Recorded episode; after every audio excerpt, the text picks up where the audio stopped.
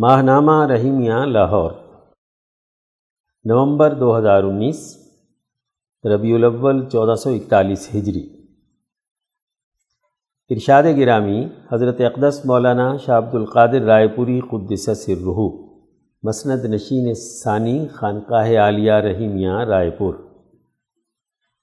حضرت شاہ عبد الرحیم رائے پوری رحمۃ اللہ علیہ کی خدمت میں مولانا سر رحیم بخش صدر ریجنسی کونسل ریاست بہاول پور آیا ہی کرتے تھے، جو ہمارے حضرات سے ان کو تعلق تھا، وہ بھی آپ لوگوں کو معلوم ہے۔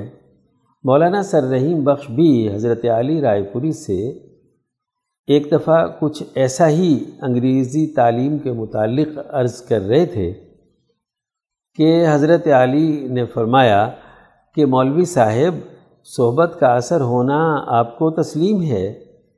انہوں نے تسلیم کیا۔ تو حضرت علی رائے پوری نے فرمایا، مولوی صاحب، جس طرح صحبت کا اثر ہوتا ہے، اسی طرح تصنیف یعنی مطالعہ کتب کا بھی اثر ہوتا ہے۔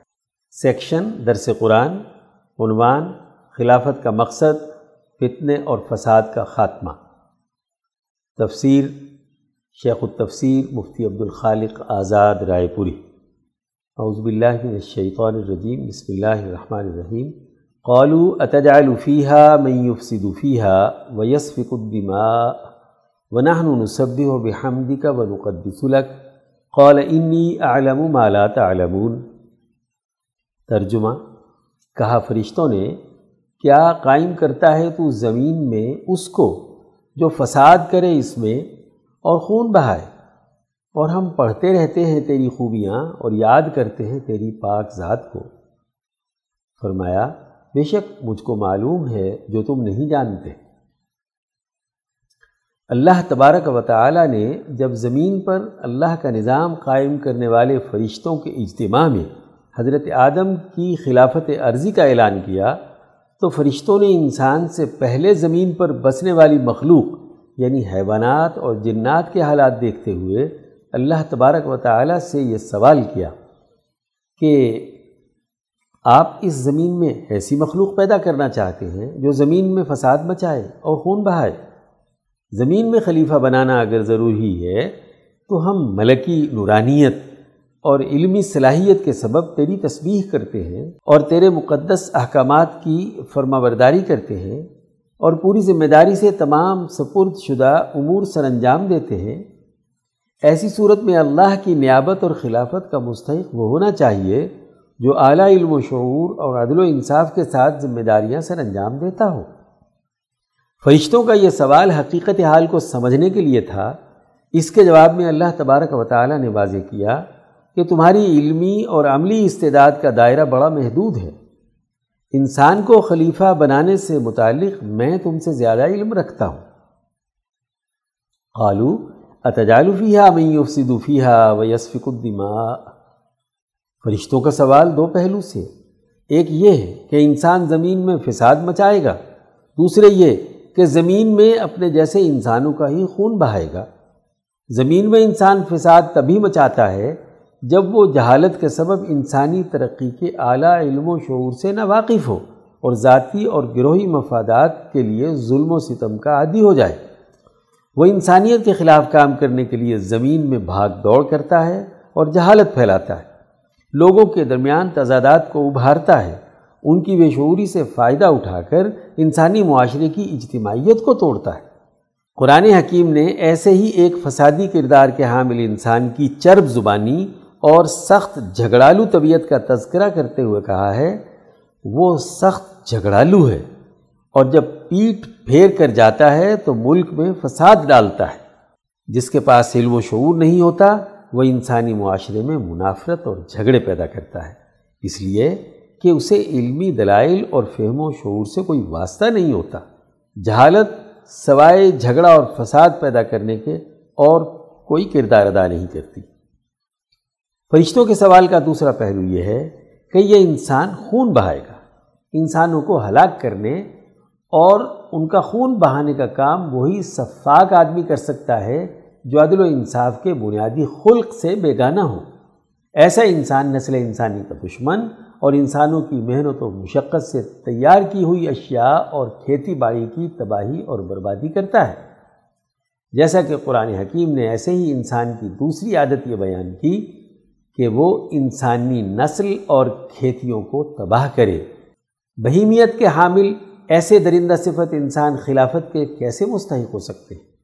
مناہن سب ہو بحمدی کا ون قدس لک انسان کی حقیقت بیان کرنے کے بعد فرشتوں نے اللہ تعالیٰ کے سامنے اپنی دو خصوصیات بیان کی۔ ایک علمی تسبیح و تحمید اور دوسرے اللہ کے احکامات کو مقدس سمجھتے ہوئے عدل و انصاف کے مطابق ان کی پوری پابندی۔ اللہ تعالیٰ نے دوسری جگہ پر فرشتوں کے بارے میں فرمایا کہ نافرمانی نہیں کرتے اللہ کی۔ جو بات فرمائے ان کو اور وہی کام کرتے ہیں جو ان کو حکم ہو۔ اس موقع پر فرشتے اللہ تبارک و تعالیٰ کی تسبیح و تحمید کو اپنی اعلیٰ علمی کارکردگی اور پوری ذمہ داری کے ساتھ احکامات الہیہ کی عملی پاسداری کو پیش کر رہے ہیں۔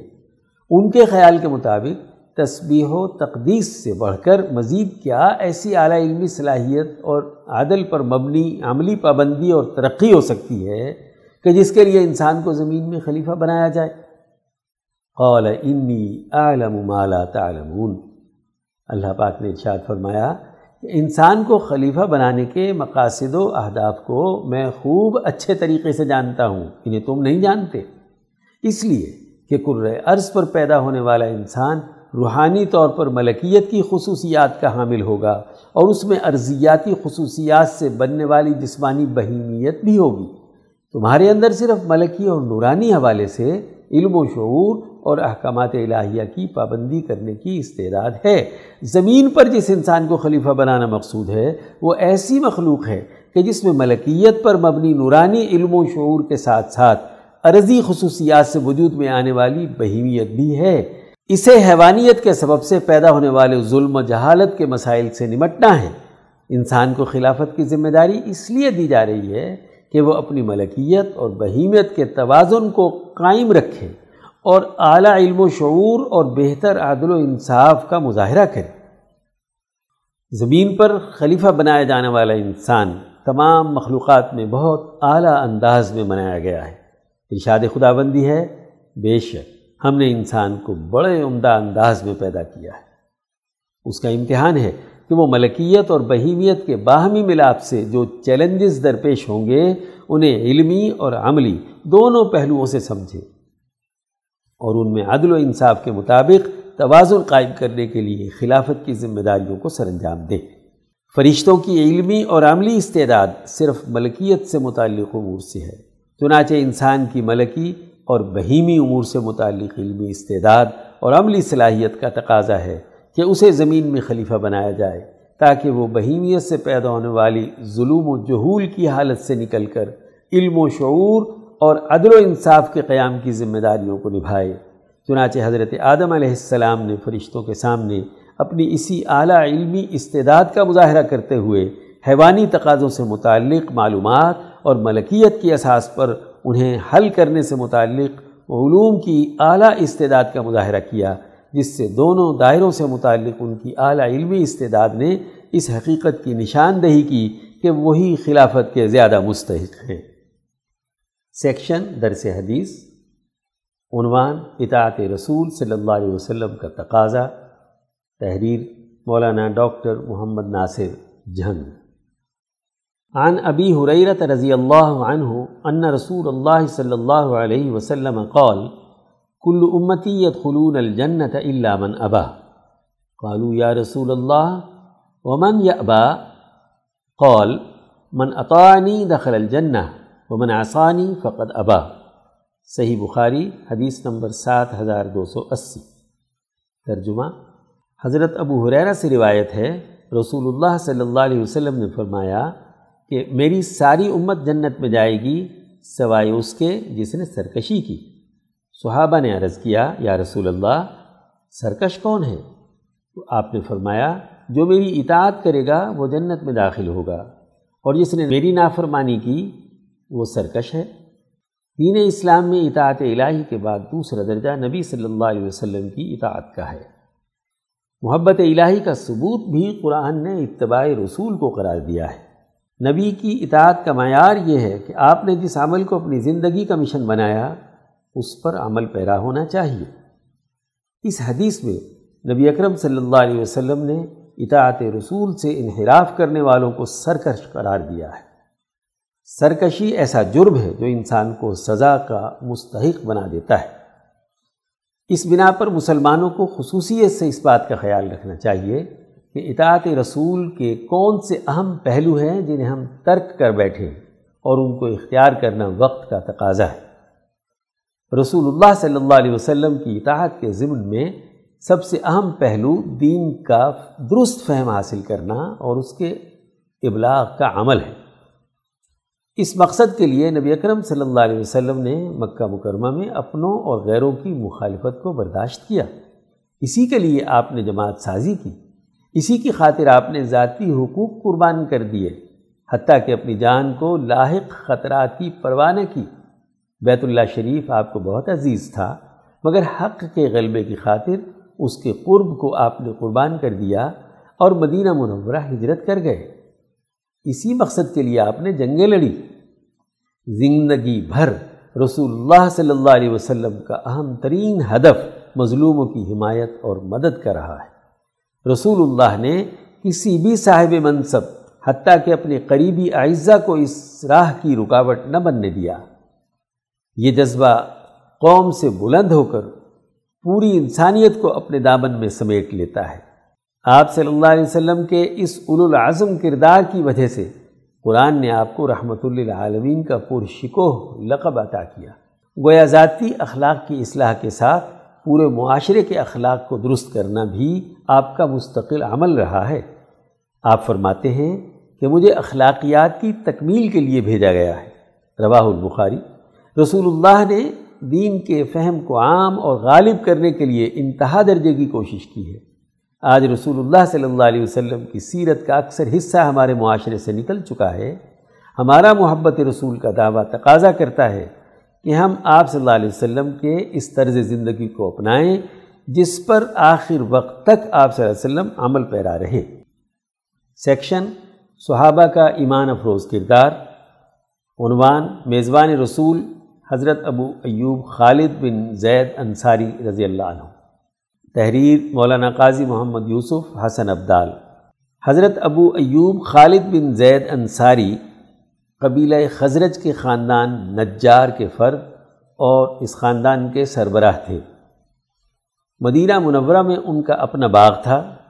آپ نے منا کی ایک گھاٹی عقبہ میں حضور اکرم صلی اللہ علیہ وسلم کے دست مبارک پر اسلام کی بیعت کی۔ مدینہ واپس آ کر اپنے اہل و عیال اور احباب کو دین حق کی دعوت دی۔ سب سے پہلے اپنی بیوی کو حلقہ توحید و رسالت میں داخل کیا۔ آپ کو میزبان رسول ہونے کا شرف ملا۔ آپ نے اس کا حق ادا کر دکھایا۔ آپ کو یسرب کے اولین داعی و معلم حضرت مصعب بن عمیر کا دینی بھائی بنایا گیا۔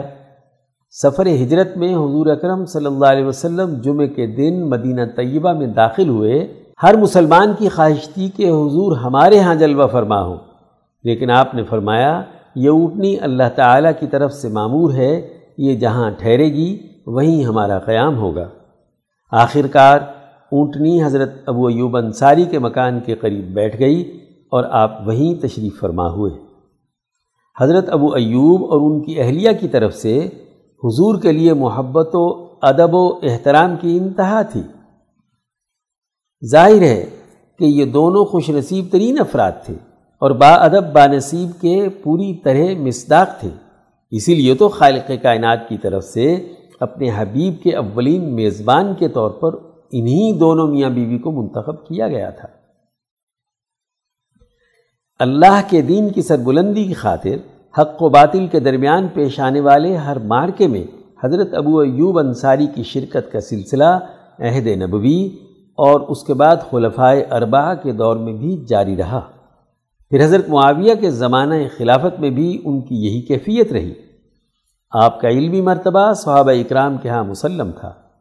صحابہ اکرام آپ سے اختلافی مسائل میں رہنمائی حاصل کرتے تھے۔ علوم نبوی کی حفاظت اور شوق میں آپ والی مصر حضرت عقبہ بن عامر سے ایک حدیث کی روایت کی تحقیق اور تصحیح کے لیے بڑھاپے میں مدینہ منورہ سے مصر گئے۔ حق گوئی آپ کی صفت تھی۔ حضرت علی کے دور خلافت میں قابلیت اور حسن تدبیر کی وجہ سے آپ کو مدینہ منورہ کا امیر مقرر کیا گیا۔ سابقہ حسن خدمت کی بنیاد پر حضرت علی نے آپ کا وظیفہ چار ہزار درہم سے بڑھا کر بیس ہزار درہم کر دیا۔ حضرت ابو زبیان کہتے ہیں کہ آپ یزید بن معاویہ کے ساتھ روم کے جہاد میں شریک تھے۔ وہ بیمار ہو گئے۔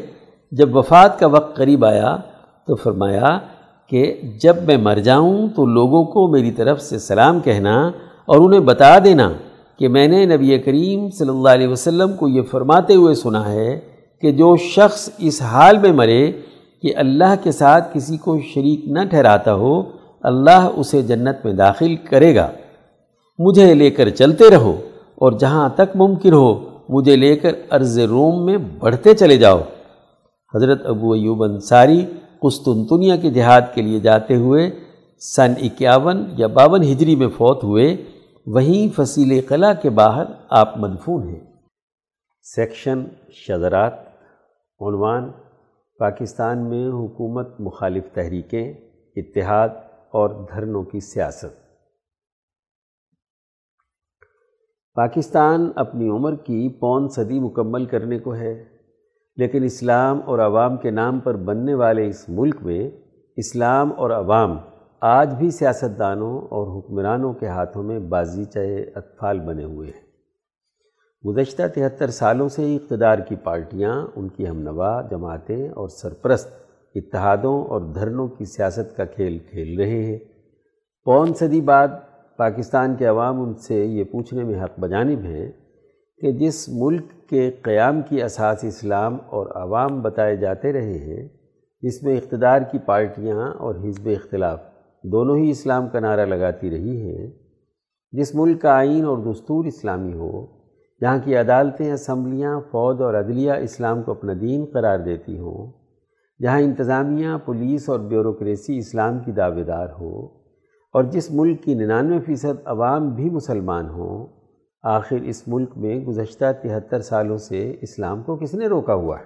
اور عوام کو ان کے حقوق سے کس نے محروم رکھا ہوا ہے؟ آج بھی ہمارے کوچوں بازار سے لے کر قومی شاہراہوں تک دھرنوں، احتجاجوں، جلسوں اور جلوسوں کی آماج گاہیں بنی ہوئی ہیں۔ کس کا کس سے مطالبہ ہے؟ آخر تم ہی تو گزشتہ پون صدی سے اس ملک کے سیاہ و سفید کے مالک رہے ہو۔ پاکستان کے تہتر سالہ دور اقتدار کی مالک ساری پارٹیاں حکومت مخالف اتحاد کا حصہ ہیں اور وہ اسلام اور عوام کے نام پر مطالبات لے کر شہر اقتدار میں پہنچی ہیں۔ جن کو انہوں نے اپنے دور اقتدار میں کبھی اہمیت نہیں دی، بس یہی پاکستان کی سیاست ہے۔ اگر پاکستان کے سیاسی ڈھانچے اور حکومتی نظام کا بغور جائزہ لیا جائے، تو دراصل یہاں کی تمام جماعتیں پاکستان میں موجود بحرانوں اور اس کو لاحق خطرات کی ذمہ دار قرار پاتی ہیں پاکستان میں جب بھی حکومتیں گرانے کی تحریکیں چلتی ہیں، اقتدار کے حریف دو طاقتور فریقوں کے درمیان لڑائی ہوتی ہے۔ ایک فریق ایوان اقتدار میں بیٹھا ہوتا ہے اور دوسرا اقتدار سے باہر ہوتا ہے۔ ایوان اقتدار میں بیٹھا فریق جمہوریت کو بچانے کی دہائی دیتا ہے۔ اور سڑکوں پر زور آزمائی کرنے والا فریق اسلام اور عوام کے نام کو استعمال کر کے اپنے لیے اقتدار کی راہ ہموار کرتا ہے۔ در حقیقت، یہ دو طاقتور فریقوں کی لڑائی ہوتی ہے، جن کا اسلام اور عوام سے دور کا بھی واسطہ نہیں ہوتا۔ بلاخر ان کی اس جنگ کا خاتمہ نظام کو بچانے کے سمجھوتے پر ہو جاتا ہے۔ کیونکہ دونوں کی زندگیاں نظام کے دم سے قائم ہوتی ہیں۔ دونوں ایک دوسرے کو تیسری قوت سے ڈراتے، دھمکاتے بغل گیر ہو جاتے ہیں۔ ہمارے ملک میں اس نو کی تحریکوں کے مطالعے سے یہاں سرمایہ دارہ نظام کے زیر سایہ پروان چڑھنے والی سیاست کے طور طریقوں کو سمجھا جا سکتا ہے کہ جہاں حکومتوں اور اپوزیشن پارٹیوں دونوں کے پیچھے طاقت کے مراکز آ کھڑے ہوتے ہیں اور ان دونوں کی ڈوریاں وہیں سے ہل رہی ہوتی ہیں۔ یہ طاقت کے مراکز خواہ قومی سطح کے ہوں یا بین الاقوامی سطح کے، ان کا بنیادی منشا ملک میں سیاسی عدم استحکام کی فضا کو قائم رکھنا ہوتا ہے تاکہ یہ ملک قومی ترقی کی سیدھی راہ پر نہ چل نکلے۔ یا آپس میں برسر پیکار پارٹیاں اسی نظام کی پارٹیاں ہیں، جو اس نظام کی چھتری تلے آپس میں دست و گریبان بھی ہوتی ہیں اور اس نظام کو بچاتی بھی ہیں۔ اب اس ملک کی تقدیر عوام کے کسی حقیقی اتحاد کی راہ تک رہی ہے۔ موجودہ دھرنوں اور جلسوں سے عوام کے مقدر اور قسمت کو نہیں بدلا جا سکتا۔ ہم نے ستمبر دو ہزار چودہ عیسوی میں بھی اسلام آباد میں دھرنا دیے بیٹھی پارٹی جو آج حکمران پارٹی بھی ہے کے متعلق یہی کہا تھا کہ اس موقع پر ان سیاسی قوتوں کا تجزیہ بھی ضروری ہے جو عوام کے خوابوں کو حقیقت کا روپ دینے کی دعوے دار ہیں اور عوام بھی ان پر اعتماد کر کے اپنے گھر بار اور کاروبار کو چھوڑ کر ان کے ساتھ کندھے سے کندھا ملا کر کھڑے۔ وہ اسلام آباد میں اپنے ساتھ شریک عوام کو آزادی، انقلاب اور نئے پاکستان کا سنہرا سپنا دکھا رہی ہے۔ یہ ان کے لیے ایک بہت بڑا چیلنج ہے کہ وہ اپنے ایجنڈے کے مطابق کسی بڑی تبدیلی کو ممکن بنا سکیں۔ الغرض۔ موجودہ کشیدگی اور کشمکش کا اونٹ جس کروٹ بھی بیٹھے سر دست نظام کی مکمل تبدیلی ممکن نہیں ہے۔ اگر کچھ ہوا بھی، تو اس گلے سڑے کلاسیکل سرمایہ دارہ نظام کی جگہ، ایک نیا مغربی ملکوں کی طرز پر ترقی یافتہ سرمایہ دارانہ نظام کا جدید ماڈل لانے کے لیے یہ قوتیں استعمال ہو جائیں گی۔ لیکن پہلے راؤنڈ میں یہ بھی ممکن نظر نہیں آتا۔ اس کی بڑی وجہ نئے نظام کو چلانے کے لیے جس استعداد اور صلاحیت کی ضرورت ہے، موجودہ تبدیلی کی دعوے دار جماعتیں اس سے یکسر خالی ہیں۔ یہ قوتیں اسی نظام کے ساتھ کسی مشترکہ مفادات کے ایجنڈے پر صلح کر لیں گی یا بعض شخصیات کے استعفی پر یہ تحریک اپنے انجام کو پہنچ جائے گی۔ مکمل تبدیلی کا خواب ادھورا رہ جائے گا جو کسی انقلابی پارٹی کی مکمل تیاری کا مرہون منت ہی ہوگا۔ آج کے دھرنوں کے بارے میں بھی ہمارا یہی خیال ہے کہ اس کے ذریعے اقتدار کی حریف قوت کو کسی سمجھوتے پر تو مجبور کیا جا سکتا ہے، لیکن اس سے کسی قومی سطح کی تبدیلی کی توقع نہیں کی جا سکتی۔ یہ امر قابل توجہ ہے کہ دو ہزار چودہ عیسوی کے دھرنے میں موجودہ حکمران پارٹی اپنی ایک مختصر اتحادی کزن پارٹی کے ساتھ اسلام آباد میں پارلیمنٹ کے سامنے خیمزن تھی اور موجودہ حزب اختلاف کی ساری پارٹیاں آئین، جمہوریت اور پارلیمنٹ کے تحفظ کی دعوے دار تھیں۔ اب کہ یہ ساری پارٹیاں ایک نیم مذہبی سیاسی جماعت کی بغل میں بیٹھی ہیں اور پارلیمنٹ سے باہر وہی کچھ کہہ رہی ہیں جو کل یہاں کھڑی آج کی حکمران پارٹی کہہ رہی تھی۔ اور آج پارلیمنٹ میں کل کی احتجاجی پارٹی وہی کچھ کہہ رہی ہے جو اس وقت کی حکمران پارٹی کہہ رہی تھی۔ باتیں وہی ہیں، صرف چہرے، زبانیں اور حلق تبدیل ہوئے ہیں۔ یہی اس نظام کی حقیقت ہے۔ سیکشن افکار شاہ ولی اللہ دہلوی، عنوان ارتفاقات کے اصولوں پر انسانیت کا اتفاق۔ مترجم مفتی عبد الخالق آزاد رائے پوری۔ امام شاہ ولی اللہ دہلوی حجت اللہ البالغہ میں فرماتے ہیں چاروں اصول ارتفاقات کی مسلمہ حیثیت۔ جاننا چاہیے کہ حضرت آدم علیہ السلام سے لے کر قیامت تک دنیا کے آباد ممالک میں سے کوئی شہر اور معتدل مزاج و کا اخلاق والی قوموں میں سے کوئی قوم ان چار ارتفاقات سے خالی نہیں ہے۔ ہر ایک صدی اور ہر ایک طبقے میں تمام قوموں کے لوگ ان اصول ارتفاقات کو تسلیم کرتے چلے آ رہے ہیں۔ وہ ہمیشہ ان اصولوں کی خلاف ورزی کرنے والوں کی شدید مذمت کرتے رہے۔ ہیں یہ اصول اپنی مسلمہ حیثیت اور شہرت کے سبب تمام اقوام میں بدیہی اور ظاہری حقیقت کے طور پر مانے جاتے ہیں۔ ارتفاقات کی مختلف عملی صورتیں مسلمہ حیثیت کے منافی نہیں۔ اس سلسلے میں قوموں کے درمیان ارتفاقات کی مختلف عملی صورتیں اور جزوی اختلاف تمہیں ہماری اس بات کو ماننے سے باز نہ رکھیں۔ اس لیے کہ مثلا ایک، مردے سے اٹھنے والی بدبو کو ختم کرنے اور اس کے جسمانی سطر کو چھپانے پر تمام مذاہب اور اقوام میں اتفاق ہے۔ پھر اس کی عملی صورتوں میں اختلاف پایا جاتا ہے۔ الف بعض لوگ اپنے مردوں کو زمین میں دفن کرنا پسند کرتے ہیں۔ با، بعض نے اپنے مردوں کو آگ میں جلانا مناسب سمجھا۔ دو، تمام مذاہب اور اقوام میں لوگوں کے مجمع میں نکاح کی تشہیر اور اسے زنا سے الگ حیثیت دینے پر اتفاق پایا جاتا ہے۔ پھر اس کی عملی صورتوں میں اختلاف ہے۔ الف بعض لوگوں نے نکاح کی عملی صورت کے لیے گواہوں کا ہونا، ایجاب و قبول کرنا اور شادی کے موقع پر ولیمے کی دعوت کرنا ضروری سمجھا۔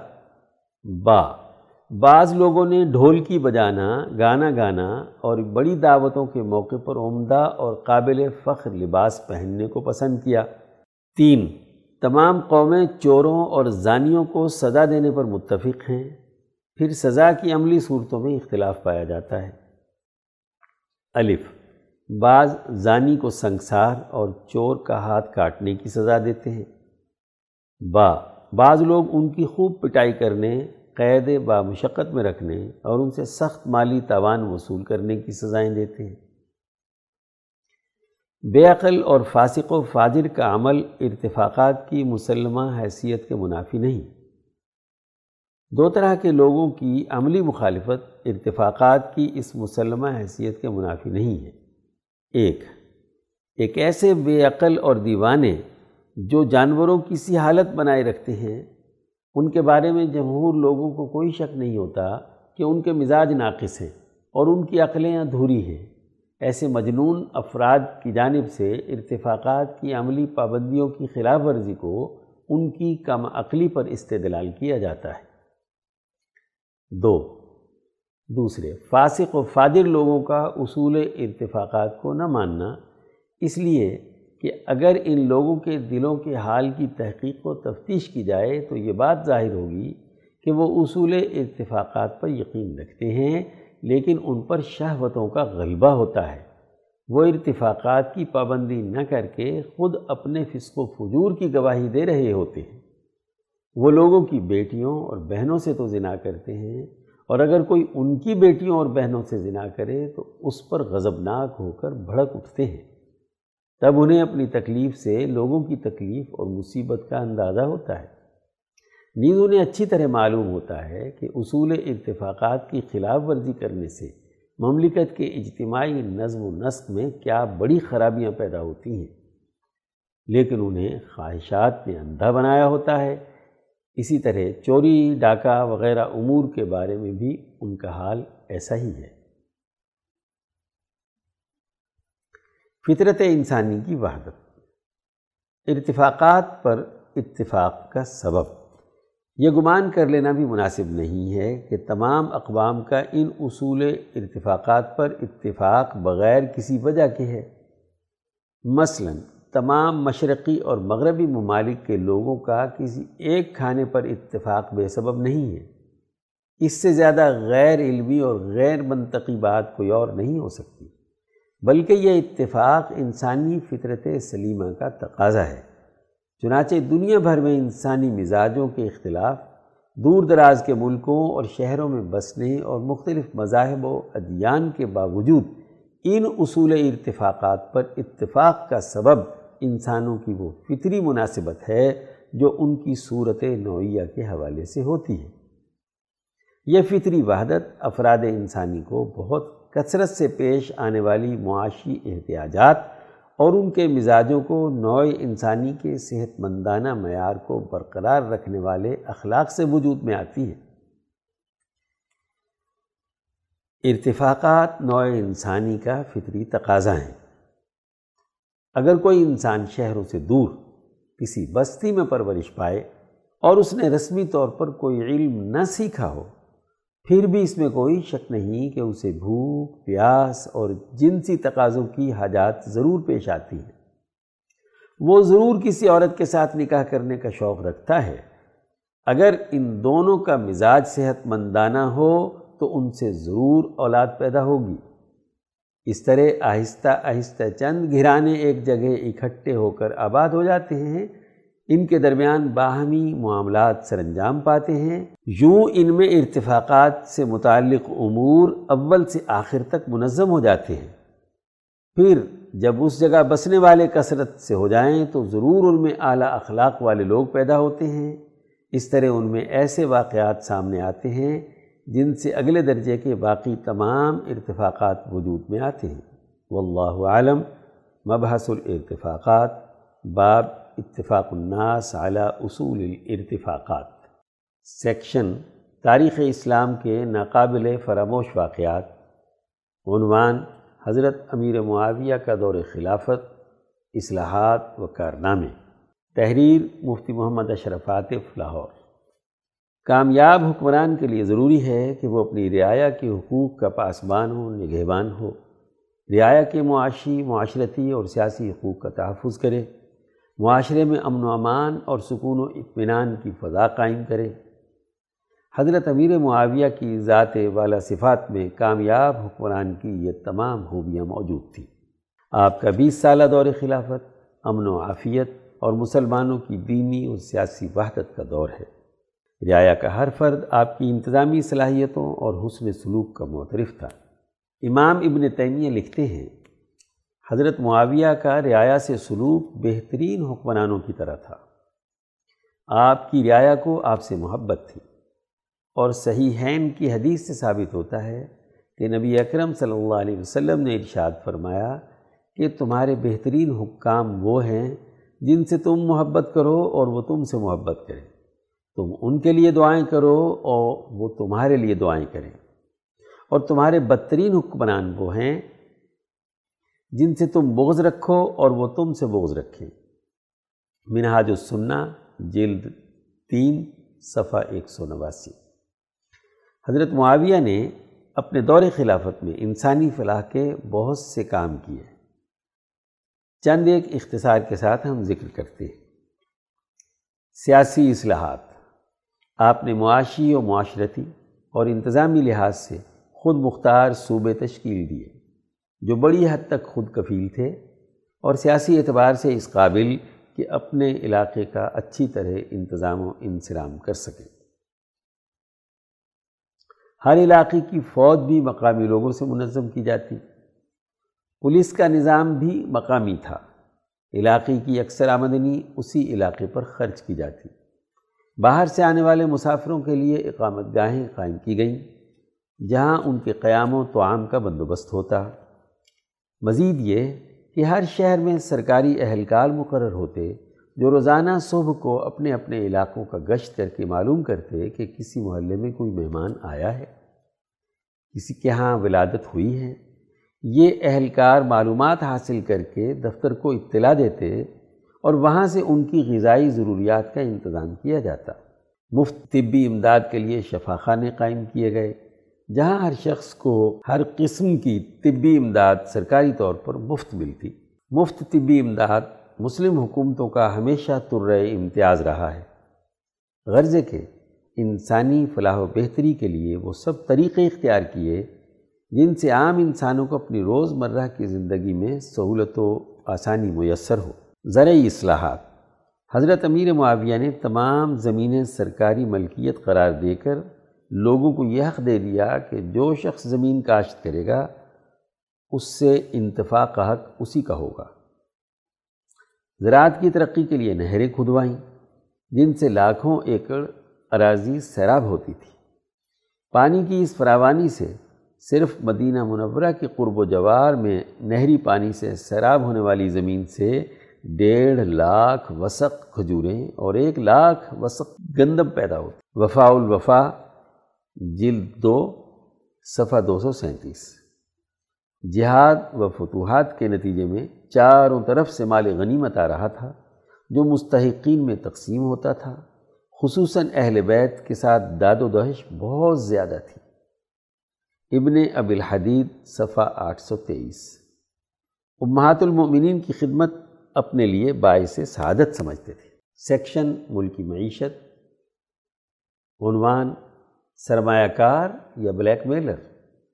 تحریر، محمد کاشف شریف، راول پنڈی۔ اندرونی مسائل اور عالمی دباؤ کچھ بھی ہو، اب پاکستان کو بہت کچھ بدلنا ہوگا۔ لیکن ہمارا قومی مزاج کہ دوسرا ٹھیک ہو جائے، ہماری خیر ہے۔ کی وجہ سے ہماری معیشت کو یقیناً دشواریوں کا سامنا کرنا پڑ رہا ہے۔ معیشت کے زوال آمادہ ہونے پر روز ٹی وی پروگرام کیے جاتے ہیں۔ پاکستان کے بڑے بڑے میڈیا گروپ اور ان میں کام کرنے والے تنخواہ دار صحافی جھوٹ کو سچ اور سچ کو جھوٹ ثابت کرنے پر جوتے ہوتے ہیں۔ دراصل پاکستان کے سب ہی بڑے سرمایہ کار گزشتہ دس سال میں دو پارٹیوں کی اقتدار میں خوب مال بنا چکے ہیں۔ ان سب کا طریقہ کاروبار مفاد پرستی اور توفیلیت پر مبنی رہا ہے۔ چنانچہ بجلی کے کارخانے چلے بغیر حکومت سے معاوضہ، گاڑیوں کے سو فیصد پرزوں کو درآمد یا سمگل کر کے گاڑیوں کی تیاری اور مہنگے داموں فروخت، درآمدات کی قیمت خرید کو کاغذوں میں کم دکھا کر درآمدی ٹیکس کی چوری، ایسی کارگزاریاں لوگوں کی نظروں میں نہ آنے پائیں، اس مقصد کے لیے ایک طاقتور میڈیا، جس کے لیے ان سرمایہ کاروں کی لوٹ مار پر مشتمل کارستانیوں سے زیادہ اہم جیل میں سابق وزیر اعظم اور ان کی بیٹی کو کیا سہولتیں ملیں گی؟ ہے۔ یا زیادہ سے زیادہ حکومت مخالف دھرنا کامیاب ہوگا یا ناکام ہوگا؟ ہے۔ چنانچہ گزشتہ دو سالوں میں میڈیا نے چیخ چیخ کر کہا کہ ملکی معیشت کو بڑے بڑے چیلنجز درپیش ہیں۔ اگر قرض نہ لیا تو ملک دیوالیہ ہو سکتا ہے۔ کرنسی گرانا ضروری ہے، ورنہ زر مبادلہ کے ذخائر ختم ہو جائیں گے۔ دوسری جانب، جب حکومتی مالیاتی نظام میں بڑی تبدیلیاں متعارف کروائی گئیں، جن میں مراعات یافتہ صنعتوں سے دہائیوں سے ملی ہوئی مراعات واپس لے لی گئیں اور دستاویزی معیشت کی جانب قدم اٹھایا گیا، تو سب نے بیک زبان ہو کر اس سے انکار کر دیا۔ حکومت کو خوفناک نتائج کی دھمکیوں پر اتر آئے۔ اگر ان کے سرکردہ سرمایہ کاروں سے پوچھا جائے کہ انہوں نے پاکستان دشمن معاہدات کیوں کیے؟ تو میڈیا پر ان کی پارسائی کا شور مچا دیا جاتا ہے۔ یہ تاثر دیا جاتا ہے کہ جیسے جیلوں میں بند سیاسی قائدین نے گزشتہ تین دہائیوں میں اکیلے ہی سب کچھ لوٹ لیا۔ گزشتہ دنوں پاکستان کے سرکردہ سرمایہ کاروں سے آرمی چیف کی ملاقات ہوئی۔ جس میں بظاہر تو ان سب کو حوصلہ دیا گیا، لیکن دراصل ان سب کو یہ پیغام دیا گیا کہ اب آقا بدلنے کا وقت ہے۔ یہ شور و غوغا بند کرو اور نئے سیٹ اپ کے ساتھ مل کر کام کرو۔ ورنہ پاکستانی سرمایہ کار کیا کر رہے ہیں؟ یہ سب کو معلوم ہے۔ حقیقت یہی ہے کہ ہمارے مقامی سرمایہ کاروں کو پرانے بندر توڑنے ہوں گے۔ اس کا آغاز ہو چکا ہے اور ایک تازہ دم مفاداتی گروپ قائم ہوا چاہتا ہے۔ دھرنے کی ناکامی اس نئے گروپ کی تشکیل پر مہر ثبت کر دے گی۔ آرمی چیف کی میٹنگ میں موجود چند بڑے مقامی سرمایہ کاروں کے اعداد و شمار جو ان کی اپنی ویب سائٹ پر موجود ہیں، کے مطابق دو ہزار اٹھارہ عیسوی اور دو ہزار انیس عیسوی جون تک ان میں سے سب کی سالانہ آمدن میں اضافہ ہوا ہے۔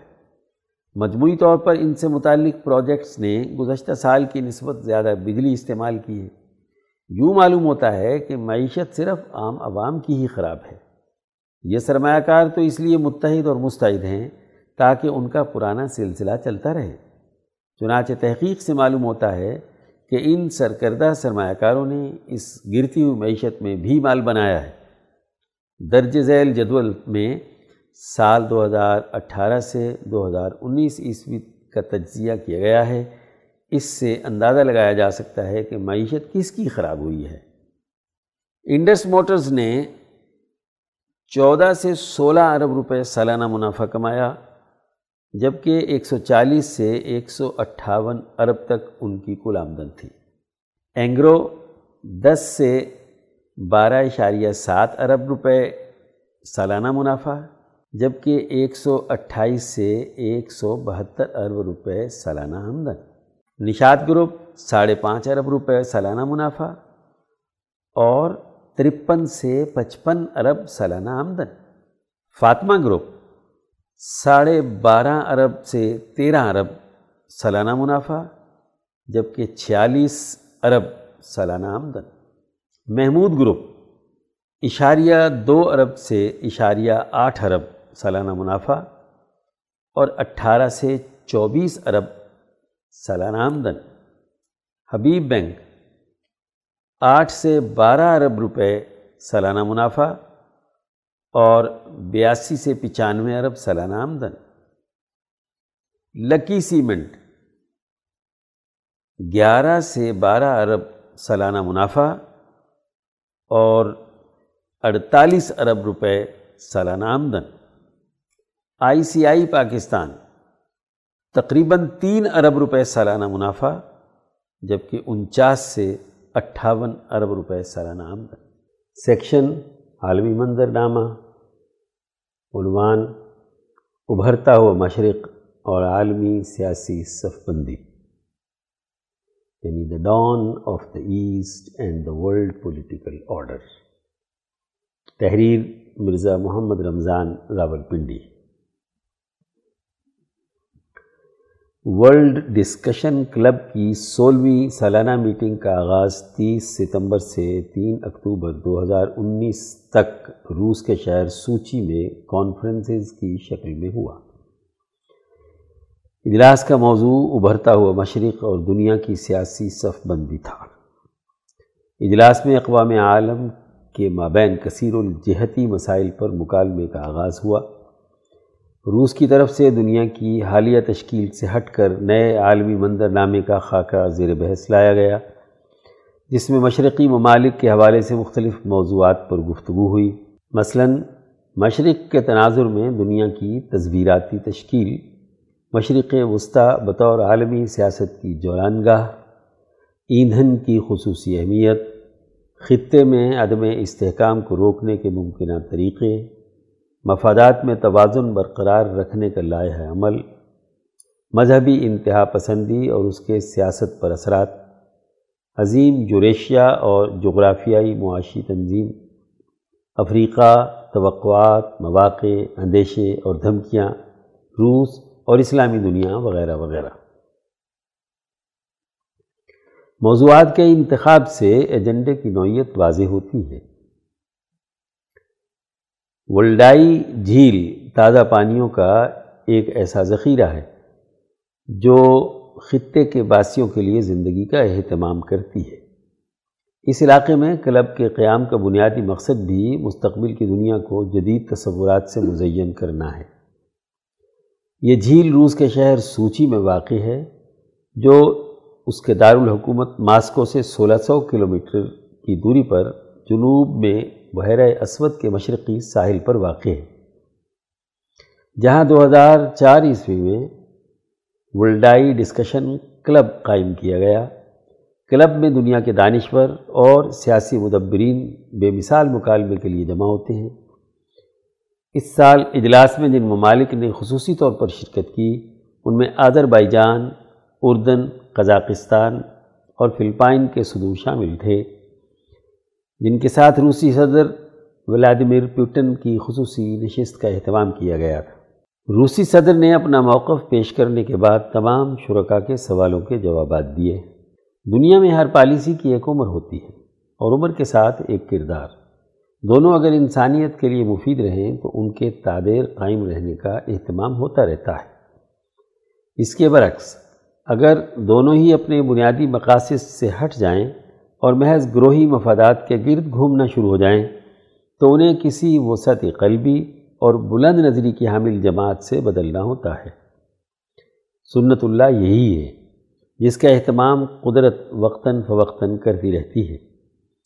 حضرت شاہ عبد القادر رائے پوری فرماتے ہیں، بنی اسرائیل کو جو اس گزشتہ زمانے کے مسلمان اور پیغمبروں کی نسبی اولاد تھے اللہ تعالیٰ نے کفار کے ہاتھوں تباہ کرایا اور کفار کو اس کام کے انجام دینے میں قرآن پاک میں عباد اللہ ہمارے بندے کہا۔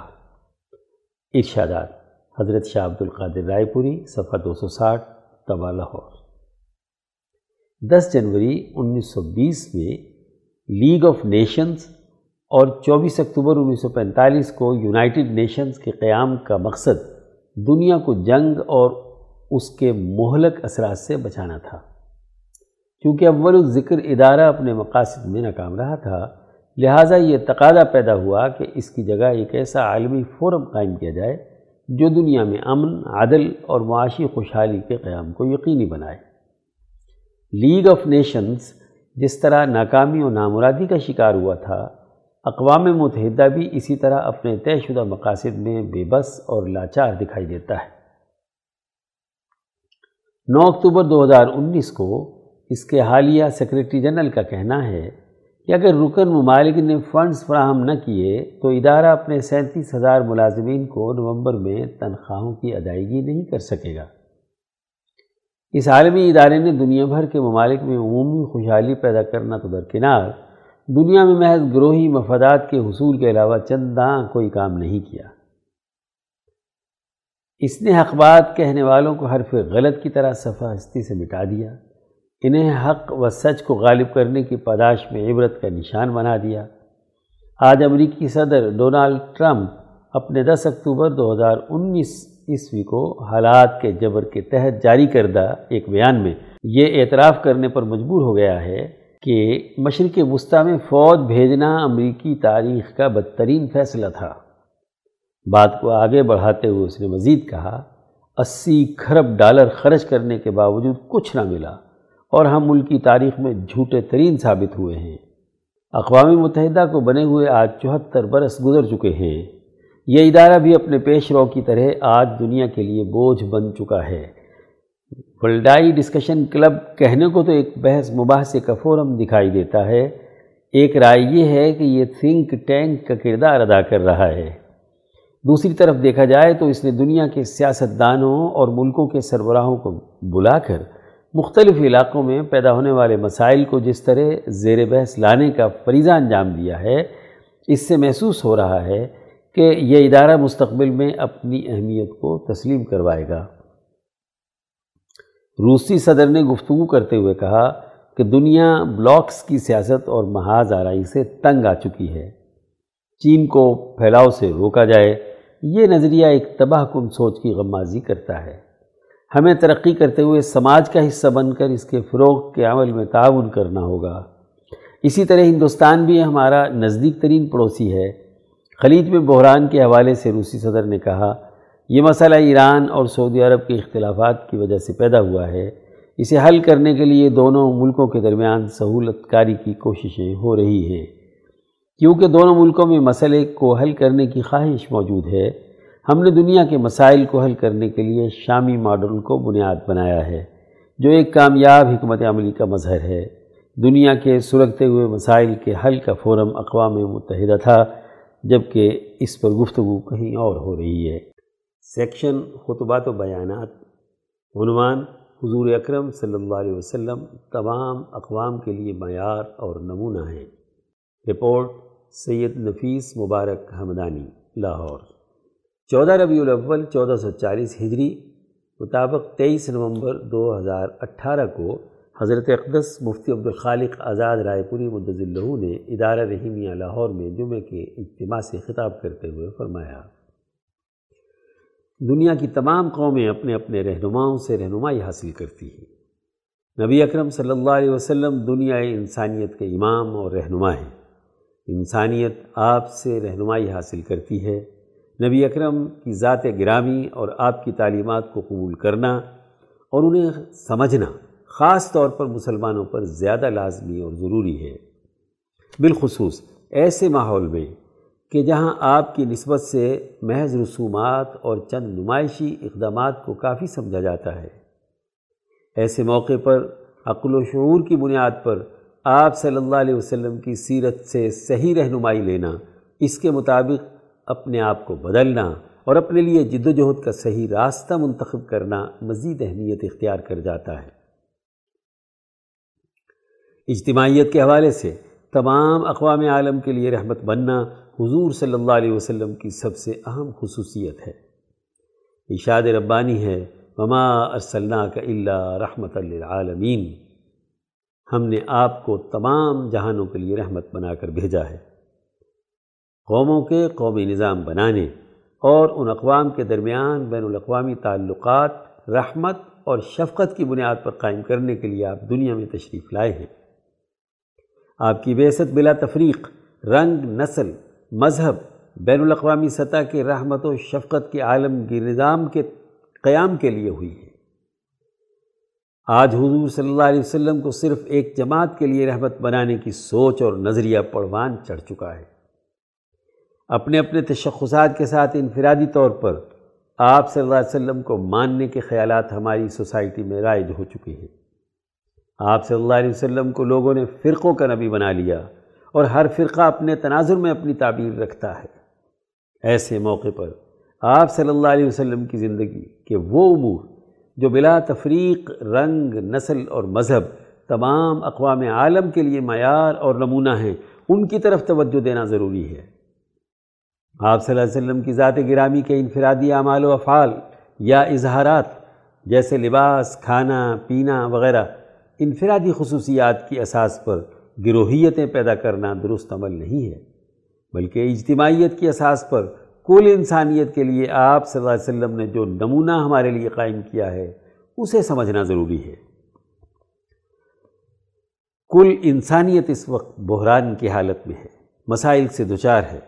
ظالم اور سامراجی تاغوتی قوت انسانیت کے درپے ہے انسانیت مسخ کرنے کے لیے کردار ادا کیا جا رہا ہے۔ ان پر ظلم کے پہاڑ توڑے جا رہے ہیں۔ دنیا بھر کے مظلوم انسان اپنے بنیادی انسانی حقوق سے محروم ہیں۔ ان پر ایک مخصوص طبقہ اپنے مفادات کے لیے مسلط ہو چکا ہے۔ ایسے ماحول میں حضور صلی اللہ علیہ وسلم کے رحمت للعالمین ہونے کا تقاضا یہ ہے کہ آپ کے اس پروگرام کو فروغ دیا جائے جو ظلم کی بجائے عدل، زحمت کے بجائے رحمت اور انسانیت کو مسخ کرنے کے بجائے انسانیت کی بحالی کا کردار ادا کرے۔ رحمت، شاہد مبشر اور نذیر کا مطلب۔ حضرت رائے پوری مدض اللہ نے مزید فرمایا، رحمت للعالمین ہونے کے ساتھ ساتھ قرآن حکیم میں دوسری جگہ آپ کی یہ خصوصیت بیان کی گئی ہے کہ رسول اللہ کو دنیا میں گواہ اور نگران بنا کر بھیجا گیا ہے۔ ارشاد ربانی ہے، یا ایوہ النبی انا ارسلنا کا شاہدم و مبشرم و نذیرہ اے نبی، ہم نے آپ کو گواہی دینے والا، خوشخبری دینے والا اور ڈرانے والا بنا کر بھیجا ہے۔ اللہ تعالیٰ نے دنیا میں حضور کی ایسی اتھارٹی قائم کی ہے کہ جس کی اساس پر قوموں پر اچھے اعمال واجب ہو جاتے ہیں اور برے اعمال کے نتیجے میں وہ سزا کے مستحق ہوتے ہیں۔ آپ انسانیت کے کسٹوڈین ہیں۔ انسانیت کی حفاظت آپ کا بنیادی عمل ہے۔ رحمت کا مطلب یہ ہے کہ آپ ہر ایک سے رحمت و شفقت کا معاملہ فرماتے ہیں۔ لیکن اگر انسانیت کے لیے کوئی انسان رحمت کی بجائے زحمت بن رہا ہو، عدل کی بجائے ظلم قائم کرتا ہو، انسانی حقوق ادا کرنے کے بجائے انہیں توڑ رہا ہو، تو آپ صلی اللہ علیہ وسلم اس پر نگران بھی ہے نگران کا کام یہ ہوتا ہے کہ وہ اس انسانی حقوق توڑنے والے کی مزاحمت اور مقابلہ کرے۔ اگر کوئی ظالم انسانیت کے لیے زحمت بن جائے تو اس کا ہاتھ روکا جائے۔ جیسے گواہ کسی عدالت میں کسی بات کی سچی گواہی دے دے تو جج اس کی بنیاد پر جزا و سزا کا فیصلہ کر دیتا ہے۔ اسی طرح اللہ رب العزت کی عدالت میں نبی اکرم صلی اللہ علیہ وسلم کی گواہی کی سچائی کی بنیاد پر قوموں کے انعام اور سزا کے فیصلے ہوں گے۔ اس آیت میں شاہد سے مراد حکمران بھی ہے۔ نبی اکرم صلی اللہ علیہ وسلم جب تک دنیا میں رہے، بطور حکمران کے رہے۔ آپ ہی اتھارٹی تھے۔ آپ کے دنیا سے تشریف لے جانے کے بعد آپ کے نائبین، خلفاء، آپ کی نمائندگی کرتے ہوئے اسی نگرانی کے فرائض سے انجام دیتے رہے۔ اس لیے تمام امت مسلمہ سے کہا گیا، تم تمام انسانیت کے نگران ہو۔ القرآن، انسانیت میں جہاں ظلم ہو، جہاں زیادتی ہو، انسانی حقوق ٹوٹ رہے ہوں، تو اس کا مقابلہ کرنا، اس کی مزاحمت کرنا تمہارا فرض ہے۔ پھر حضور صلی اللہ علیہ وسلم کی اس نگرانی کے اگلے درجے میں آپ مبشر اور نذیر ہیں۔ یعنی جو لوگ دنیا کے لیے رحمت و شفقت کا نظام بنائیں، ان کے لیے آپ دنیا و آخرت میں اچھے نتائج کی خوشخبری سنانے والے مبشر ہیں۔ دو، اور جو لوگ انسانیت کے لیے زحمت کا سبب بنے، ان کے لیے آپ برے نتائج سے ڈرانے والے نذیر ہیں۔ یہ ڈرانا محض زبان سے نہیں، بلکہ اپنی طاقت اور قوت سے بھی ہے۔ ظالم کو سب سے پہلے زبان سے روکا جائے۔ وہ اگر اس سے باز نہیں آتا تو پھر اپنی جسمانی طاقت اور قوت سے اس کے ظلم اور برائی کو روکا جائے۔ یہ انظار ہے۔ صرف باز و نصیحت سے انظار نہیں ہوتا۔ آپ کسی کو ڈرائیں اور مخاطب یہ سمجھے کہ بس ایسے ہی ڈرا رہا ہے۔ عمل وغیرہ کچھ نہیں کرے گا۔ تو کیا وہ اس سے ڈرے گا؟ جب اسے پتہ ہو کہ اگر میں باز نہ آیا تو انظار کی بنیاد پر ایک اتھارٹی ہے جو میرے خلاف اقدام کرے گی۔ تبھی وہ برائیوں سے باز رہے گا۔ دعوت اللہ کا صحیح طریقہ کار۔ حضرت ازاد رائے پوری متضلہ نے مزید فرمایا، قرآن حکیم میں اللہ پاک نے نبی اکرم صلی اللہ علیہ وسلم کی اگلی خصوصیت یہ بیان کی کہ داعین اللہ بزن ہی و سراجم منیرہ۔ آپ اللہ کی طرف سے اس کے حکم اور اجازت سے دعوت دینے والے ہیں۔ یہ بڑی اہم بات ہے۔ کہ دعوت اللہ اگر اللہ کی اجازت اور اس کی رضا کے حصول کے لیے ہو تو دعوت حقانی ہے۔ اگر ایسا ہو تو دعوت اللہ ہے۔ اگر دعوت خواہشات نفسانی کے تقاضے سے ہو، کسی نمود و نمائش اور محض ریاکاری سے ہو کہ لوگ سمجھیں کہ یہ بہت بڑا دائی اور مبلغ ہے، تو یہ نبی والی دعوت نہیں ہے۔ آپ کی ذات گرامی سے زیادہ اونچا انسان کون ہو سکتا ہے؟ کیا آپ کے دل و دماغ میں کوئی خیال بھی آ سکتا تھا؟ کہ آپ اپنی خواہش سے کبھی کوئی کام کریں گے؟ آپ کے لیے داعین اللہ فرما دینا کافی تھا، لیکن فرمایا داعین اللہ بزن ہی کہ اللہ کی اجازت سے دعوت دینے والے ہیں۔ یہی وجہ ہے کہ تمام اولیاء اللہ اور صوفیہ اس بات پر متفق ہیں کہ کسی آدمی کو واز کہنے اور دین کی طرف دعوت دینے کا از خود اختیار نہیں ہے۔ جب تک اللہ کی طرف سے حکم نہ ہو یا وہ جس سلسلے کے شیخ کے ساتھ وابستہ ہے، جب تک وہاں سے اجازت نہ ہو تو دعوت اللہ بھی جائز نہیں، کیونکہ اس راستے میں ذاتی خواہشات کا بڑا غلبہ ہوتا ہے۔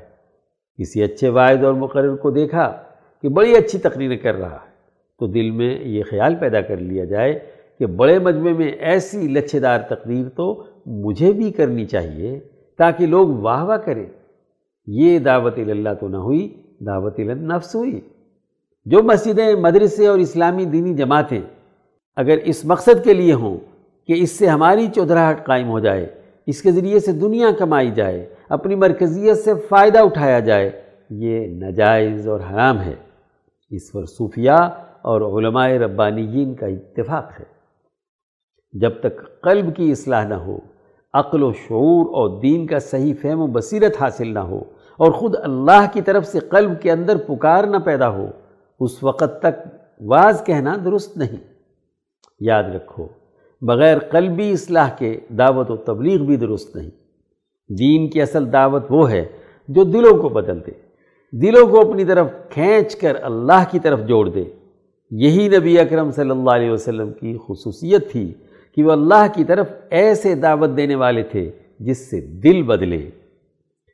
پھر آپ صلی اللہ علیہ وسلم سراجم منیرہ یعنی ایسے چمکتے ہوئے روشن چراغ کی مانند ہیں کہ جو چاروں طرف نور کی بارش برسا رہا ہے۔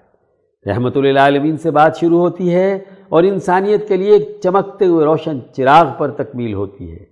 آپ ایسا نور ہیں کہ آپ کی ذات سے نکلنے والی نورانیت پوری کائنات کے اندر پھیل رہی ہے۔ اسی نور کے لیے ہی کہا گیا کہ لولا کا لما خلقت الافلاق۔ اگر آپ نہ ہوتے تو ہم یہ کائنات ہی نہ پیدا کرتے۔ یہی وہ نقطۂ حبیہ ہے اور نور ہے جو دراصل انسانوں کو روشنی دیتا ہے۔ اس نور کی روشنی کو جو قبول کرتے ہیں، وہ کامیاب رہتے ہیں۔ رحمت للعالمین کا کردار اور آج کا مسلمان۔ حضرت آزاد رائے پوری مدضلہ نے مزید فرمایا، قرآن حکیم میں بیان کردہ حضور کی خصوصیات، رحمت للعالمین شاہدن مبشرن نذیرن دائین اللہ اور سراجم منیرہ۔ دراصل انسانیت کے لیے آپ کی ذمہ داریاں ہیں۔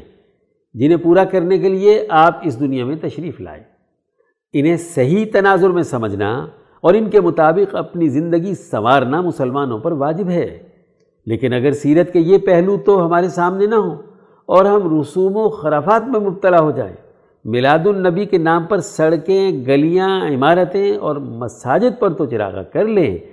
لیکن دل کے اندر اندھیرا ہو اور نبی کی تعلیمات پر عمل نہ کریں تو نبی سے ایسی وابستگی کوئی نتائج پیدا نہیں کرے گی۔ حضور اکرم صلی اللہ علیہ وسلم رحمت للعالمین ہے جبکہ آج کا مسلمان زحمت للعالمین ہے۔ اقوام عالم کے لیے ایک مصیبت کا عنوان بنا ہوا ہے۔ ہر ایک اس سے خوف زدہ ہے کہ کہیں یہ دہشت گرد ہی نہ ہو۔ وہ مسلمان جسے شاہد اور نگران اور انسانیت کا کسٹوڈین ہونا تھا، انسانیت پر ظلم کرنے والوں کے خلاف اٹھ کھڑا ہونا تھا، وہ آج ظالموں، چوروں، ڈاکوؤں اور قاتلوں کے ساتھ مل گیا۔ اسے تو ظالموں کو ڈرانا تھا اور مظلوم انسانوں کو دنیا میں ترقی اور کامیابی کی خوشخبری سنانے والا بننا تھا۔ وہ سرمایہ پرست حکمرانوں اور لوٹ کھسوٹ کرنے والے مالداروں کو جنت کی خوشخبریاں سناتا ہے کہ اگر اس کی مسجد مدرسے کی رسید کٹوا لو تو دنیا بھر کی ساری جنتیں تمہارے لیے ہیں۔ وہ بڑے بڑے پیروں نات خانوں کی جیبیں تو بھرے گا، لیکن غربت سے مرنے والے بیچارے غریب کی غربت دور کرنے کا کوئی درست نظام بنانے کی نہ اہلیت اور صلاحیت پیدا کرتا ہے، نہ اس کے لیے کوئی تحریک اور کوئی جد و جہد کرتا ہے۔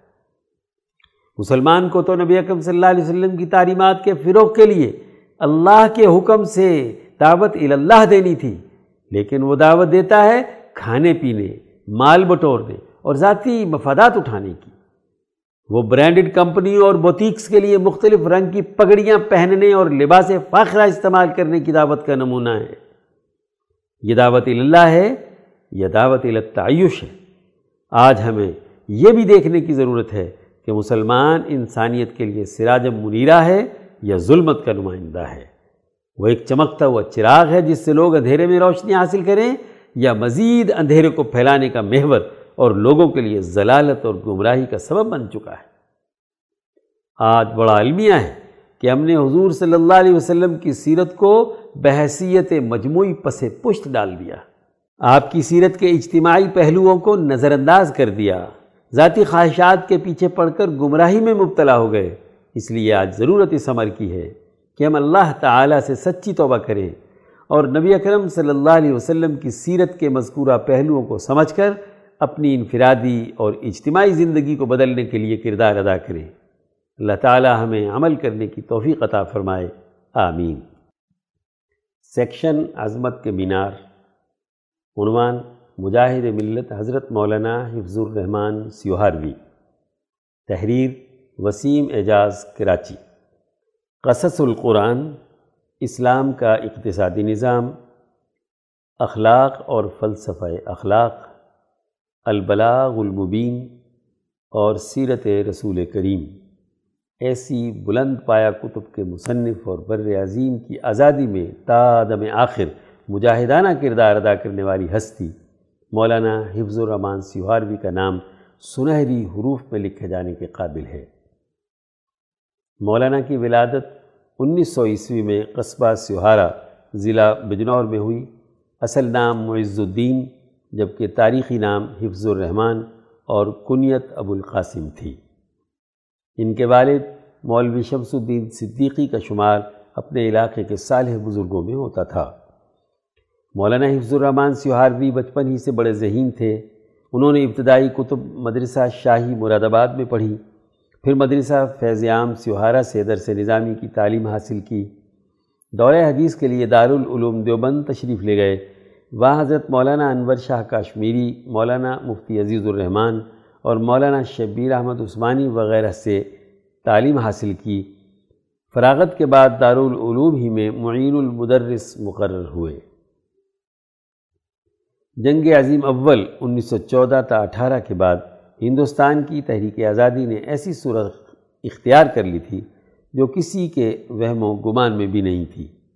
اسی سیاسی صورتحال میں نوعمری ہی میں مولانا کی سیاسی زندگی کا آغاز انیس سو انیس عیسوی میں ہوا۔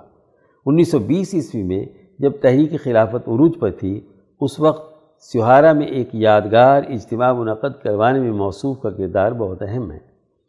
اس جلسے کی صدارت حضرت مولانا سید حسین احمد مدنی نے کی تھی۔ جلسے کے انعقاد کی پاداش میں انہیں گرفتار کر لیا گیا اور ڈیڑھ سال تک قید رہے۔ انیس سو چھبیس عیسوی میں مدراس تشریف لے گئے، وہاں ایک مدرسے میں درس و تدریس کے فرائض انجام دیتے رہے۔ انیس سو اٹھائیس عیسوی میں ڈابھیل تشریف لے گئے اور جامعہ اسلامیہ ڈابھیل، گجرات میں درس و تدریس سے وابستہ ہوئے۔ انیس سو تیس عیسوی میں مدرسے کے معمولات سے فارغ ہو کر مکمل طور پر جمعیت علماء ہند کے پلیٹ فارم سے سیاسی امور کی جانب متوجہ ہوئے۔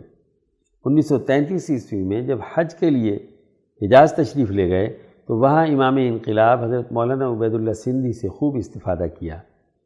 ان کی زندگی کا تمام تر سیاسی کام انہی بنیادی امور کی اساس پر تھا، جن کی جانب مولانا سندھی نے رہنمائی فرمائی تھی۔ انیس سو چونتیس عیسوی میں کلکتے میں قیام کے دوران تقریباً دو سال تک تصنیف کا کام کیا۔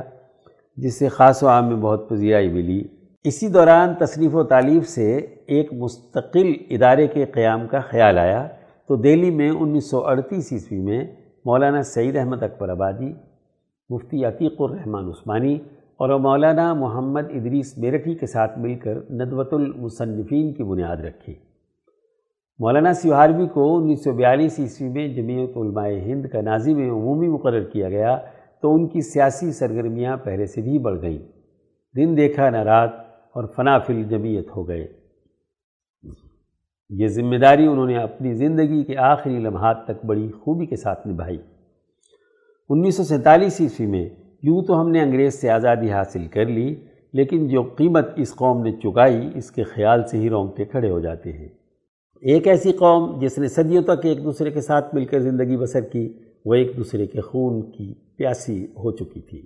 مذہبی فرقواریت کی ایسی خوفناک لہر چلی کہ مسلمانوں کو لوٹنا، مارنا اور شہید کرنا گویا معمولی سی بات تھی۔ دیگر ریاستوں سے اور خود دہلی سے اسی طرح کی خبریں آ رہی تھیں، لیکن مولانا حفظ الرحمن سہاروی نے شہر شہر جا کر اس آگ کو اپنے خون پسینے سے بجھایا۔ فسادات کا نقشہ کچھ اس انداز سے گاندھی جی کے سامنے کھینچا کہ انہوں نے مرن برت رکھ کر خواص و عام کو امن کی جانب آمادہ کیا۔ گاندھی جی کا یہ مشہور مرن برت مولانا موصوف کی انتک کافیوں کی وجہ سے ہی کامیاب ہوا تھا۔ حضرت مولانا شاہ عبد القادر رائے پوری فرماتے ہیں کہ مولانا حفظ الرحمان سیوہاروی کی انیس سو سینتالیس عیسوی کے خونی دور کے ایک دن کی خدمت محض خانقاہی لوگوں کی عمر بھر کی عبادت سے زیادہ ہے۔ بقول ڈاکٹر ذاکر حسین، مولانا کی زندگی سلا و ستائش سے ہمیشہ بے نیاز رہی۔ وہ قومی اتحاد اور یکجہتی کے علم بردار تھے۔ تقسیم کے بعد ہندوستان میں قومی زبان کا مسئلہ درپیش ہوا تو ہندی زبان کی جگہ ہندوستانی زبان کو قومی درجہ دلانے اور اس کا رسم الخط اردو اور دیوناگری کرانے کی کوششوں میں بھی مولانا موصوف کی کابشوں کا بڑا دخل رہا ہے۔ اس کے لیے مولانا نے Delhi, U P, Lucknow, Aligarh, جے پور، راجستھان اور ملک کے دیگر حصوں میں تحریک چلائی۔ دیگر علاقائی زبانوں، مثلا اردو، مراٹھی، گجراتی، تامل وغیرہ کو ان کا مقام دلایا۔ دسمبر انیس سو سینتالیس عیسوی کو روزنامہ الجمیت دہلی دوبارہ جاری کرنے میں مولانا موصوف کی خدمات قابل ستائش ہیں۔ یہ رسالہ نو سال قبل ڈیفینس آف انڈیا ایکٹ کے تحت بند کر دیا گیا تھا۔ آپ نے جمعیت بک ڈپو، لائبریری اور پریس بھی قائم کیا۔ انیس سو سینتالیس عیسوی تا انیس سو باسٹھ۔ مسلسل پندرہ سال مولانا سیوہاروی نے جمعیت علماء ہند کے پلیٹ فارم سے کسی مروبیت کے بغیر مسلمانوں کے سیاسی اور معاشی حقوق کے تحفظ کے لیے پہلے دستور ساز اسمبلی، پھر قانون ساز اسمبلی میں بھی بھرپور کردار ادا کیا۔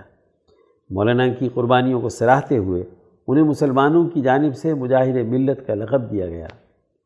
مولانا کی تصانیف کا سلسلہ بھی انیس سو چونتیس عیسوی سے انیس سو سینتالیس عیسوی تک برابر جاری رہا۔ ان کے آسان فہم طرز تحریر سے، جہاں سیرت رسول کی اجتماعی حیثیت کو سمجھنا آسان ہو گیا، وہیں اسلام کے معاشی اصولوں کا فہم اور ان کا دیگر نظاموں سے موازنہ بھی مشکل نہیں رہا۔ مسلسل اسفار اور مصروفیات کی وجہ سے انیس سو اکسٹھ عیسوی میں علیل ہوئے اور تیئیس جنوری انیس سو باسٹھ کو بستر علالت پر دراز ہو گئے۔ علاج کی غرض سے بیرون ملک بھی لے جایا گیا، لیکن افاقہ نہ ہوا۔ اور یکم ربیع الاول تیرہ سو بیاسی ہجری مطابق دو اگست انیس سو باسٹھ عیسوی کو جان جاں آفری کے سپرد کر دی۔ تدفین مہدیان دہلی میں مزار امام شاہ ولی اللہ دہلوی رحمۃ اللہ علیہ کے قریب عمل میں آئی۔ سیکشن رفتار کار۔ عنوان ناظم اعلیٰ ادارہ رحیمیہ کا کتب خانہ خانقاہ راشدیہ قادریہ کا دورہ۔ رپورٹ وسیم اعجاز، کراچی۔ ناظم اعلیٰ ادارہ رحیمیہ علوم قرآنیہ ٹرسٹ، لاہور۔ حضرت اقدس مولانا مفتی شاہ عبد الخالق آزاد رائے پوری دامت برکات ملالیہ۔ سندھ کے دورے کے دوران مورخہ انیس مارچ دو ہزار انیس کو پیر جو گوٹ کنگری میں واقع لائبریری درگاہ شریف پیر پگاڑا بھی تشریف لے گئے۔ اس وزٹ کا اہتمام پروفیسر محمد یوسف سکندری اور حافظ مرید سکندری نے کیا تھا۔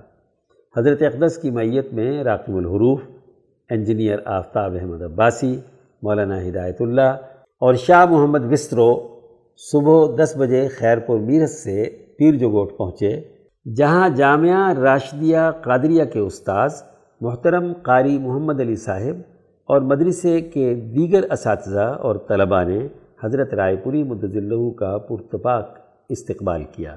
اس درسگاہ کا شمار سندھ کی بڑی دینی درسگاہوں میں ہوتا ہے، جس کی بنیاد حضرت سید محمد راشد المعروف روزہ دھنی متوفہ اٹھارہ سو اٹھارہ عیسوی نے رکھی تھی۔ درسگاہ کے محتمم حضرت مولانا مفتی محمد رحیم صاحب سے ملاقات کے دوران حضرت اقدس مدض اللہ نے ادارہ رحیمیہ کی جانب سے لائبریری کے لیے کتب بھی پیش کی۔ دوران گفتگو ولی اللہ تحریک اور خانقاہ عالیہ، راشدیہ، قادریہ کے باہمی تاریخی تعلقات بھی زیر بحث آئے۔ اس ملاقات کے بعد درگاہ کے شاہی دروازے کے سامنے واقع تاریخی لائبریری جانا ہوا، جہاں لائبریرین محترم مولانا محمد نے استقبال کیا۔ جو کہ پہلے ہی سے منتظر تھے۔ تعارف کے بعد لائبریری کا تفصیلی وزٹ کیا گیا۔ ہماری رہنمائی کے لیے محترم قاری محمد علی صاحب ہمراہ موجود رہے۔ یہ لائبریری اس خانقاہ کے سجادہ نشین، حضرت سید سبغت اللہ شاہ اول متوفہ انیس سو اکتیس عیسوی نے قائم کی تھی۔ اس لائبریری کی جدید عمارت انیس سو ننانوے عیسوی میں مکمل ہوئی۔ اس کے گراؤنڈ فلور میں ایک بڑا ریڈنگ ہال ہے، جہاں کرسیاں، میز اور مہمانوں کے بیٹھنے کا خاص اہتمام کیا گیا ہے۔ تمام کتابوں کی کیٹلاگ موجود ہے۔ لائبریری میں سو سے زائد موضوعات پر انگلش، عربی، فارسی، اردو اور سندھی زبانوں میں پینتیس ہزار سے زائد کتب، رسائل، سرکاری دستاویزات اور مخطوطات موجود ہیں۔ ایک ہزار سے زائد قلمی مخطوطات ایک الگ کمرے میں اہتمام سے رکھے گئے ہیں۔ ان مخطوطات میں قرآن حکیم کے قدیم نسخوں سمیت دیگر نایاب کتب بھی ہیں، جن کا اندراج ایک الگ رجسٹر میں کیا گیا ہے۔ لائبریری کی اس عمارت کی پہلی منزل میں ایک میوزیم بھی قائم کیا گیا ہے، جس کے ایک کمرے میں راشدی خاندان کے تبرکات، عصا، جبہ، دستار اور زیر استعمال دیگر اشیاء شوکیس میں زیارت کے لیے رکھی گئی ہیں۔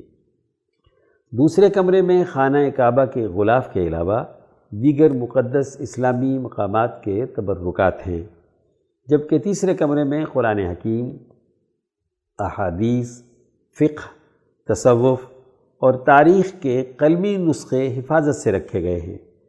لائبریرینز محترم مولانا محمد اور محترم محمد ایاز حسین نے کمال مہارت سے لائبریری کا انتظام سنبھالا ہوا ہے۔ حضرت اقدس مدذلہ اور دیگر احباب نے پوری لائبریری کا وزٹ کیا، چنیدہ مخطوطات ملاحظہ کیے اور تأثرات رجسٹر میں حضرت اقدس مدذلہ نے اپنے تأثرات کا اندراج اس طرح فرمایا۔ بسم اللہ الرحمن الرحیم نحمدہ ونصلی علی رسول الکریم۔ اما بعد الحمد للہ تعالی، لائبریری راشدیہ درگاہ پیر صاحب پگارہ شریف دیکھنے کا اتفاق ہوا۔ ماشاءاللہ اچھی کتابوں کی کلیکشن ہے۔ خاص طور پر پیر صاحب پگارہ مردان علی شاہ کے زیر مطالعہ رہنے والی کتب اس لائبریری کی زینت ہیں۔ مخطوطات کی تعداد بھی ایک ہزار کے قریب ہے۔ قدیم کتابیں یہاں بہت ہیں۔ اہل علم کے لیے اس ذخیرہ علمی سے استفادے کا خاص موقع ہے۔ سندھ کے اس علاقے میں علمی استفادے کے لیے ان مواقع سے فائدہ اٹھانا ضروری ہے۔ زندہ قومیں اپنے علمی ذخیرے سے فائدہ اٹھا کر قومی، تاریخی، ثقافتی حیات نو کے لیے کام کرتی ہے غلامی، جہالت اور زوال کے دور میں اس علمی ذخیرے کی حفاظت بہت بڑا کام ہے۔ اللہ تعالیٰ نے ہماری قوم کو اس سے استفادے کا موقع فراہم کیا ہے۔ اس کی قدر کرنے کی ضرورت ہے۔ اللہ تعالیٰ اسے صدا آباد رکھے۔ لائبریرین صاحب کی جانب سے ریفریشمنٹ کا اہتمام کیا گیا تھا۔ اس دوران لائبریرین حضرت مولانا محمد سے مختصر گفتگو کے بعد محترم قاری محمد علی کے ہمراہ راشدی خاندان کے مزارات پر بھی حضرت اقدس تشریف لے گئے۔ اس کے بعد خیر پور میرس واپسی ہوئی۔ سیکشن منظوم کلام عنوان نذرانہ عقیدت بحضور حضرت اقدس مولانا شاہ سعید احمد رائے پوری قدس سر رہو شاعر، رضوان رسول ساہیوال۔ دامن تیرا جو تھام کے چل دی یہ زندگی۔ دامن تیرا جو تھام کے چل دی یہ زندگی۔ تاریک راستوں میں اسے روشنی ملی۔ اوہام کی زمین پہ بھٹکنے نہیں دیا۔ اوہام کی زمین پہ بھٹکنے نہیں دیا۔ مہمیز کر کے عقل کو پہچان حق کی دی۔ انگلی پکڑ کے سوچ کو چلنا سکھا دیا۔ انگلی پکڑ کے سوچ کو چلنا سکھا دیا۔ فکر و شعور و آگہی بخشش ہیں آپ کی۔ ایک قافلہ حق سے کیا آشنا ہمیں۔ ایک قافلہ حق سے کیا آشنا ہمیں۔ ایک بے مثال فکر سے نسبت بھی جوڑ دی۔ فیضان رائے پور کا جاری کیا یہاں۔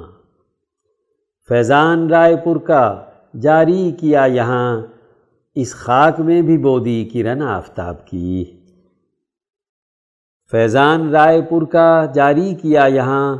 اس خاک میں بھی بودی کرن آفتاب کی۔ دل میں خدا کے ذکر کے دیپک جلا دیے۔ دل میں خدا کے ذکر کے دیپک جلا دیے، مٹنے لگی ہے قلب سے غفلت کی تیرگی۔